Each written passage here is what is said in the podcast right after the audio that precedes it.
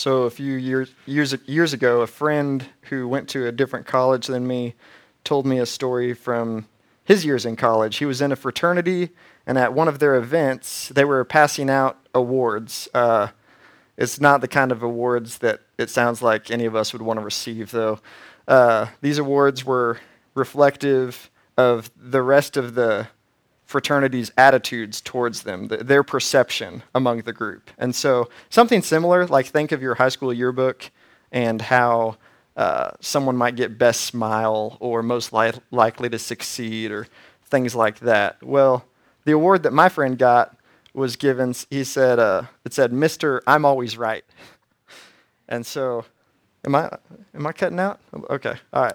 So everybody laughed because they thought it was true. There was just one problem. My friend didn't laugh. He was flush with embarrassment. Uh, he didn't realize that he was coming off like that at all. Uh, and he knew as a Christ follower that that's not the way he should be coming off at all. And to my friend's credit, he used that experience as a moment of clarity, a moment of clarity from God, and he realized that he really did act like Mr. I'm always right. He really did act like a know it all. So, even though he's always been a very righteous person, and that's a good thing to pursue the right thing, to be known for doing the right thing, and he continues to be that, he no longer has that reputation of a know it all, no longer has the reputation of Mr. I'm always right. And instead of making sure that people are aware of how good he is, he's striving consistently. He's known by striving to make other people successful, whether they're aware of that or not. So he serves in the background, he makes other people successful rather than making sure they know he's right. And one might think that if you're always right and other people know that you're always right, then you'd be trusted, right? I mean, but the opposite is true. And that bore itself out in my friend's life. He told me that he didn't really have many deep friendships up to that point in his life. And then after that point in his life, since he started shedding that identity, and he's still in the process, just like all of us, of shedding the sin that Christ has redeemed us from. But after he started shedding that old identity, uh, he has lots of deep spiritual friendships, and people trust him. Stephen Covey wrote a book called The Speed of Trust, and he said that everything moves at the speed of trust. And so having the mentality of a Mr. or Mrs. I'm always right hinders trust. And that's evidence in my friend's life and how before and after he won that award, his friendships were dramatically different. And it shouldn't surprise us that this attitude, which we all have in some way, of Mr. I'm always right, that attitude is most likely to show its ugly face when someone disagrees with you. When someone says, ah, I'm not sure you're right, or you're just flat out wrong. And Mr. I'm always right thinks that he's always right. So he thinks he's beautiful. But it's really, really ugly. And in today's passage, that's exactly what's happening. Is Paul is being accused of accusations that make him sound like he's not trustworthy. And instead of bringing out Mr. I'm always right, and even though Paul was right, his, his point was that you can trust me. And so Paul's point wasn't you can trust me because I'm right. His point was you can trust me because Jesus is trustworthy. And I'm about Christ. I'm about what he's about. So our passage today is 2 Corinthians chapter 1 beginning in verse 15 through verse 24. Paul writes, In this confidence, I intended at first to come to you, so that you might twice receive a blessing, that is, to pass your way into Macedonia, and again from Macedonia to come to you, and to be helped by you on my journey to Judea. Therefore, I was not vacillating when I, when I intended to do this, was I? Or what I purpose, do I purpose according to the flesh? So that with me there will be yes, yes, and no, no at the same time? But as God is faithful, our word to you is not yes and no. For the Son of God, Christ Jesus, who was preached among you by us, by me, and by Silvanus, and by Timothy, was not yes and no, but is yes in him. For as many as are the promises of God, in him they are yes. Therefore, also through him is the Amen to the glory of God through us. Now, he who establishes us with you in Christ and anointed us is God, who also seated us and gave us the Spirit in our hearts as a pledge. But I call God as my witness, as, as witness to my soul, that to spare you I did not come again to Corinth. Not that we lord it over your faith but are workers with you for your joy, for in your faith you're standing firm. So Paul's point to them is simply, guys, you can trust me. In the midst of accusations, he defends his trustworthiness without actually defending himself. How does Paul defend, defend his trustworthiness without defending himself? Well, there's three ways that Paul shows you can trust me. First, he addresses their doubt. Then he gives a defense, and then he reveals his motives. So, first, we see that Paul demonstrates his trustworthiness by addressing their doubts. And we see this in verses 15 through 17. He addresses their doubts specifically. The specific issue at hand is Paul's travel plans. He doesn't avoid the issue, he doesn't start with an excuse for why he changed his plans. He just says, Here's the issue, let's recount it. So let's look together at what Paul's travel plans really were, and we'll get to the motives more later. So his plan was to go from Ephesus over to Corinth, then up to Macedonia, back down to Corinth for that second visit, a second blessing, and then to have the Corinthians help him make the longer trip over to Judea, which is in the bottom right corner of the map on the screen. And when Paul brings this up, I think he's implying we all know it didn't happen this way. This was my plan. This is what I told you. But the reason you're starting to doubt and not trusting me is because it didn't happen this way. So then he turns the question back on them and he says, Does that really make me untrustworthy? Do you think I make plans on my own, according to the flesh? And by addressing their doubt, Paul is actually giving them reason to trust him. In fact, he encourages them to doubt their doubts in how he presents this whole thing. Sometimes your doubts can lead you to something that's true. Sometimes your doubts can lead you away from the truth. Just because you doubt something doesn't make it any more true or false objectively. And so Paul just asked them the question Was I flip flopping when I planned this? Do you know how I make my plans? It's not me just making plans based on what I think is best.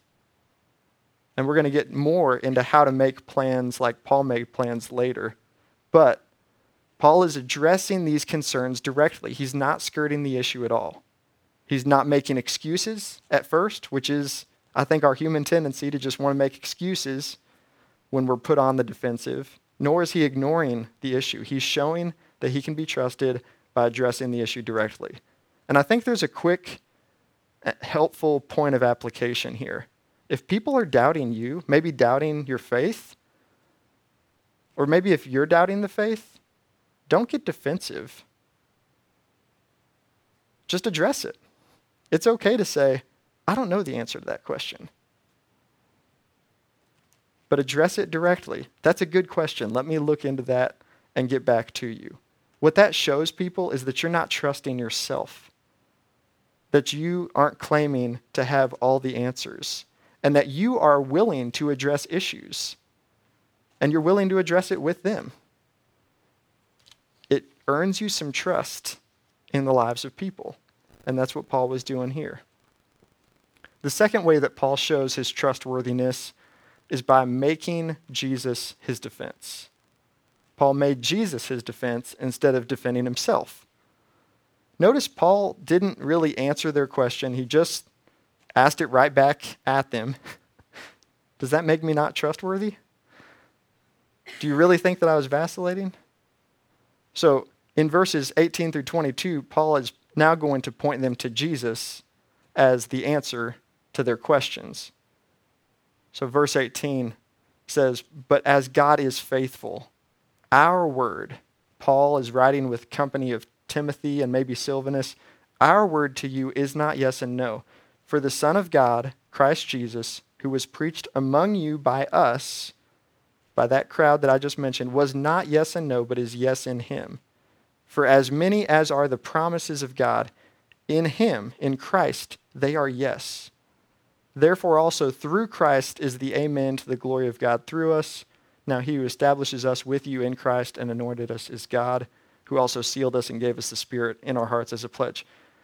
Paul goes all Paul in this section. This is just vintage Paul. He's really, really straightforward, like basically repeating the question that the Corinthians were thinking, asking them. And then it seems like he jumps into this high and lofty language with countless prepositions and all these phrases that, frankly, could merit a sermon or a sermon series just in and of themselves. You have been anointed by God.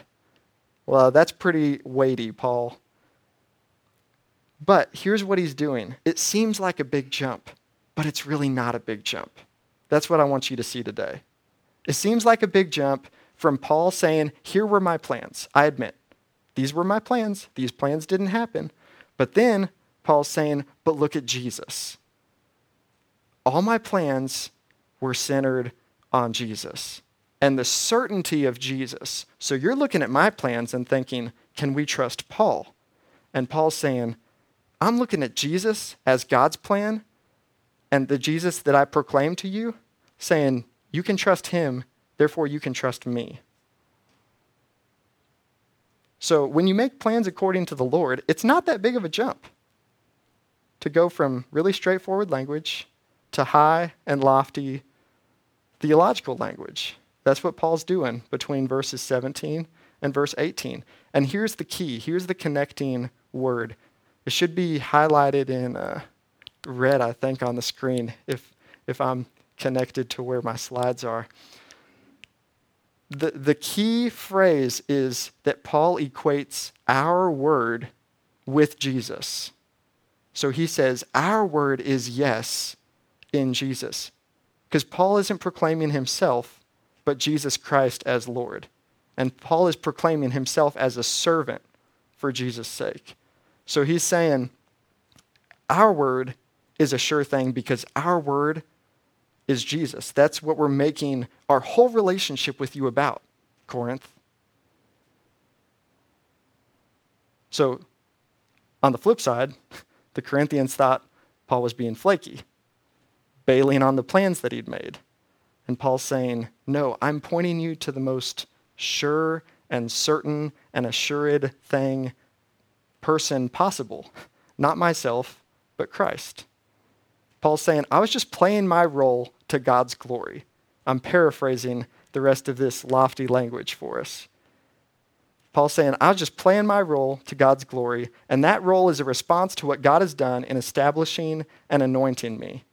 And so we have an idea, I think, of what establishing means. We still use that word. We see established 1991 on t shirts, but anointing, not so much. So, what does anointing mean? It means divinely authorized. So, Old Testament kings, they got anointed with oil as a way of symbolizing to the people this person is divinely authorized by God for this position. And so Paul's saying, I've been established by God, I've been anointed, I've been divinely authorized by God. Because at the heart of this whole book, they're questioning Paul. And then in questioning Paul, they're questioning Christ. And Paul is answering their question about his trustworthiness by pointing them to Jesus, by making Jesus his defense. And essentially, he's saying, God makes us adequate because God's the one who authorized me for this position, for this relationship. And then he finishes by pointing them to the Spirit. If you want a taste of it, if you want a down payment, Consider the Spirit. He's the already part of the kingdom. We already get to experience God in the person of the Holy Spirit right now, not yet in fullness. And so Paul says that we've been sealed and given the Spirit as a pledge, a down payment. So Paul shows he can be trusted because even though his plans changed, the promises of God did not change. And Paul's plans were all about the unchanging promises of God. Paul's plans were about Jesus. So the third way that Paul shows that he's trustworthy is by revealing his motives. So listen to Paul's transparency here in verses 23 and 24. I call God as my witness that to spare you I did not come again to Corinth. Not that we lorded over your faith, but were workers with you for your joy, for in your, in your faith you are standing firm. And then, even at the beginning of this passage, he says, I intended at first to come to you so that you might twice receive a blessing. Paul shows, hey, you can trust me because I'm not hiding anything. My motives are really clear. I'm simply here to serve you and bless you, not to hold anything over you, but to work with you for your joy as you grow in the faith. And this is where I see the theme of the book of Second Corinthians being played out in, the, in our passage today. The, if you remember, the theme of the book is power and weakness. Uh, here's the weakness of this week relationships. The Corinthians were holding Paul's change of plans against him. And the reason that Paul changed his plans was for their good, for their blessing. How ironic. That's power in weakness. So God's power was being displayed while Paul was being misunderstood, assumed that he was not trustworthy, when in fact, all he was doing was giving them reasons to trust him. And really, this should remind us of another leader who was often misunderstood even though this leader was also always in the right, he never shamed anyone. Even when they shamed him, he prayed for them. Of course, I'm talking about Jesus. So, the big picture application for us today is can you be counted on? Can you be trusted? And why? Is your reason that you consider yourself a trustworthy person because of yourself or because of the person that Christ has made you to become? The person that Christ is developing within you. And there are some ways that we can become more trustworthy people as we grow in our walk with God. I think sticking to the, the story, the passage today, let's look at how we make plans. make plans according to the Spirit. And you might think, well, that's kind of an ambiguous phrase. That's very churchy. That's very Christianese. I don't even know what that means. Well, it'll make more sense as we look at the other applications. And they're all right there, so you can already start making sense of it. But Paul did not make plans according to the flesh. He made plans out of his intimacy that he had in relationship with God. His plans were spiritual. They were worked out of his belief of what God was calling him to do. Paul's hope was not in the plan or in the execution of it, clearly. His plans changed. But both his first plan and his second plan had this in common they existed to serve people.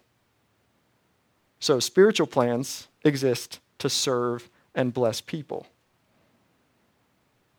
And when the Corinthians failed to obey Jesus, they grieved Paul, and Paul changed the plans.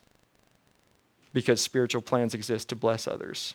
And Paul wasn't afraid to reveal those motives because his motives were pure. So if we want to move towards becoming more trustworthy people, our plan should be centered around blessing others and the next point helps us show what, what that word blessing, that's another churchy word. What does that even mean? Well, spiritual plans are connected to proclaiming Jesus because he's the blessing. He's the greatest blessing. If you want to bless others and you're trying to do it without Jesus, you're not really going to bless them. Your blessing will just be temporary. It'll be like a band aid on cancer. It's not going to do any good. Apart from him, we can do nothing. That's what Jesus said. So make plans like that's true. Another application is in all your planning, are you willing to address doubts both within yourself and receiving doubts from outside of yourself? Will you allow people to doubt you even if they're wrong for doing so without getting defensive? Are you good with this idea of loving your enemies? Well, are you good with living this idea of loving your enemies?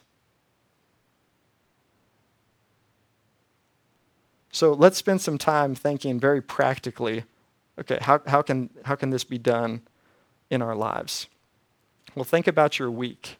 Your week, like my week, is just full of commitments. Work is a commitment, sleep is a commitment, family is a commitment, friends, commitment, having a quiet time, commitment, small group, commitment, cleaning the house as often as you do or don't do it. It's commitment. Walking the dog, so, in what ways are those plans rooted in the gospel?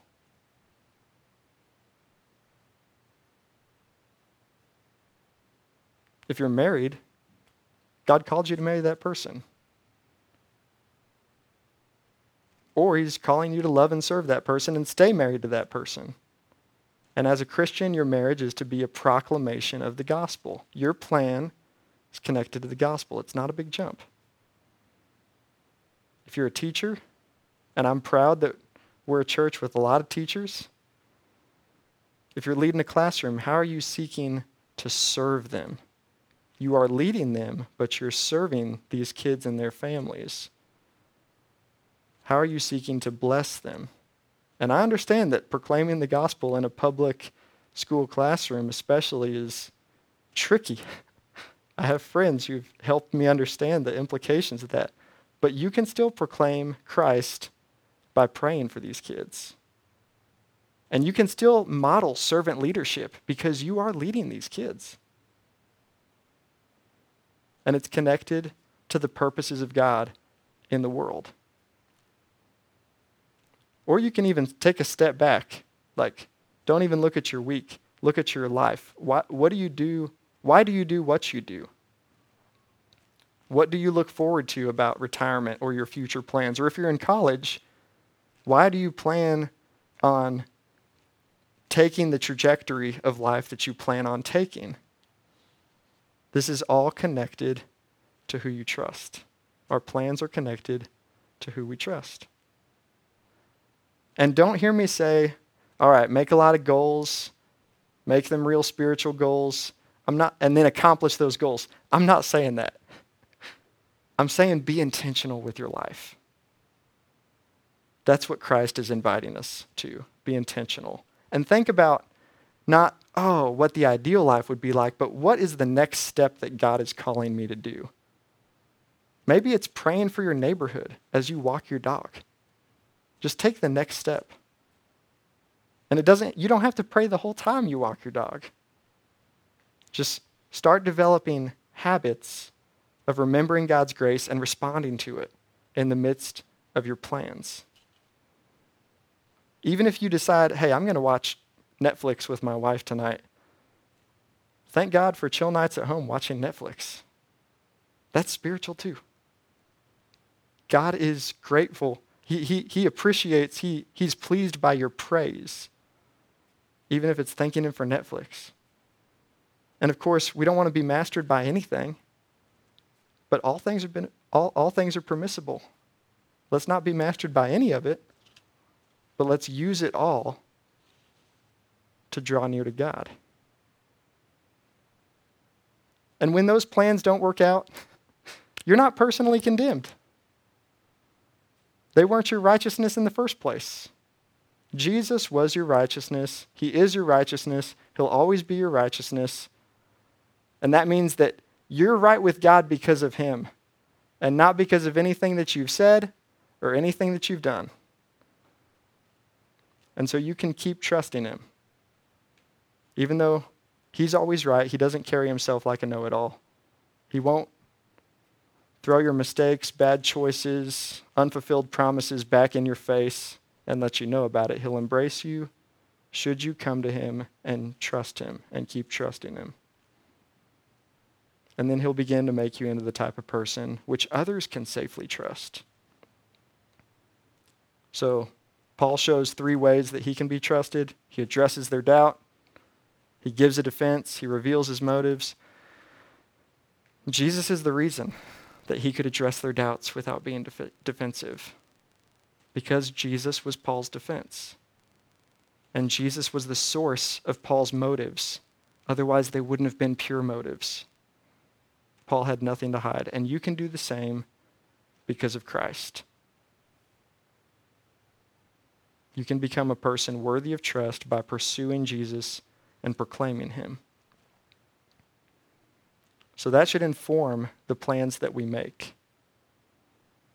Christ, our relationship with Him, should inform the direction our life takes, the plans we make, both small and big. That doesn't mean you have to spend all the time that you have hearing from God on the small decisions, but it just means including Him in all those decisions so that you can be pleasing to Him and be a blessing to people. So let's pray. Talk to God about your life, about the plans that you've made. And just be honest with him about why you've made them. Don't be afraid to be wrong. Don't be afraid to be right. Thank God if his grace has moved you to make plans for his name's sake.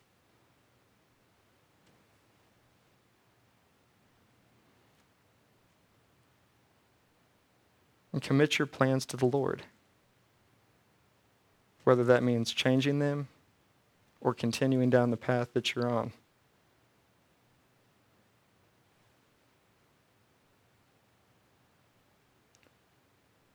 Lord, we ask that you'd speak to us. We need to hear from you to know how to live.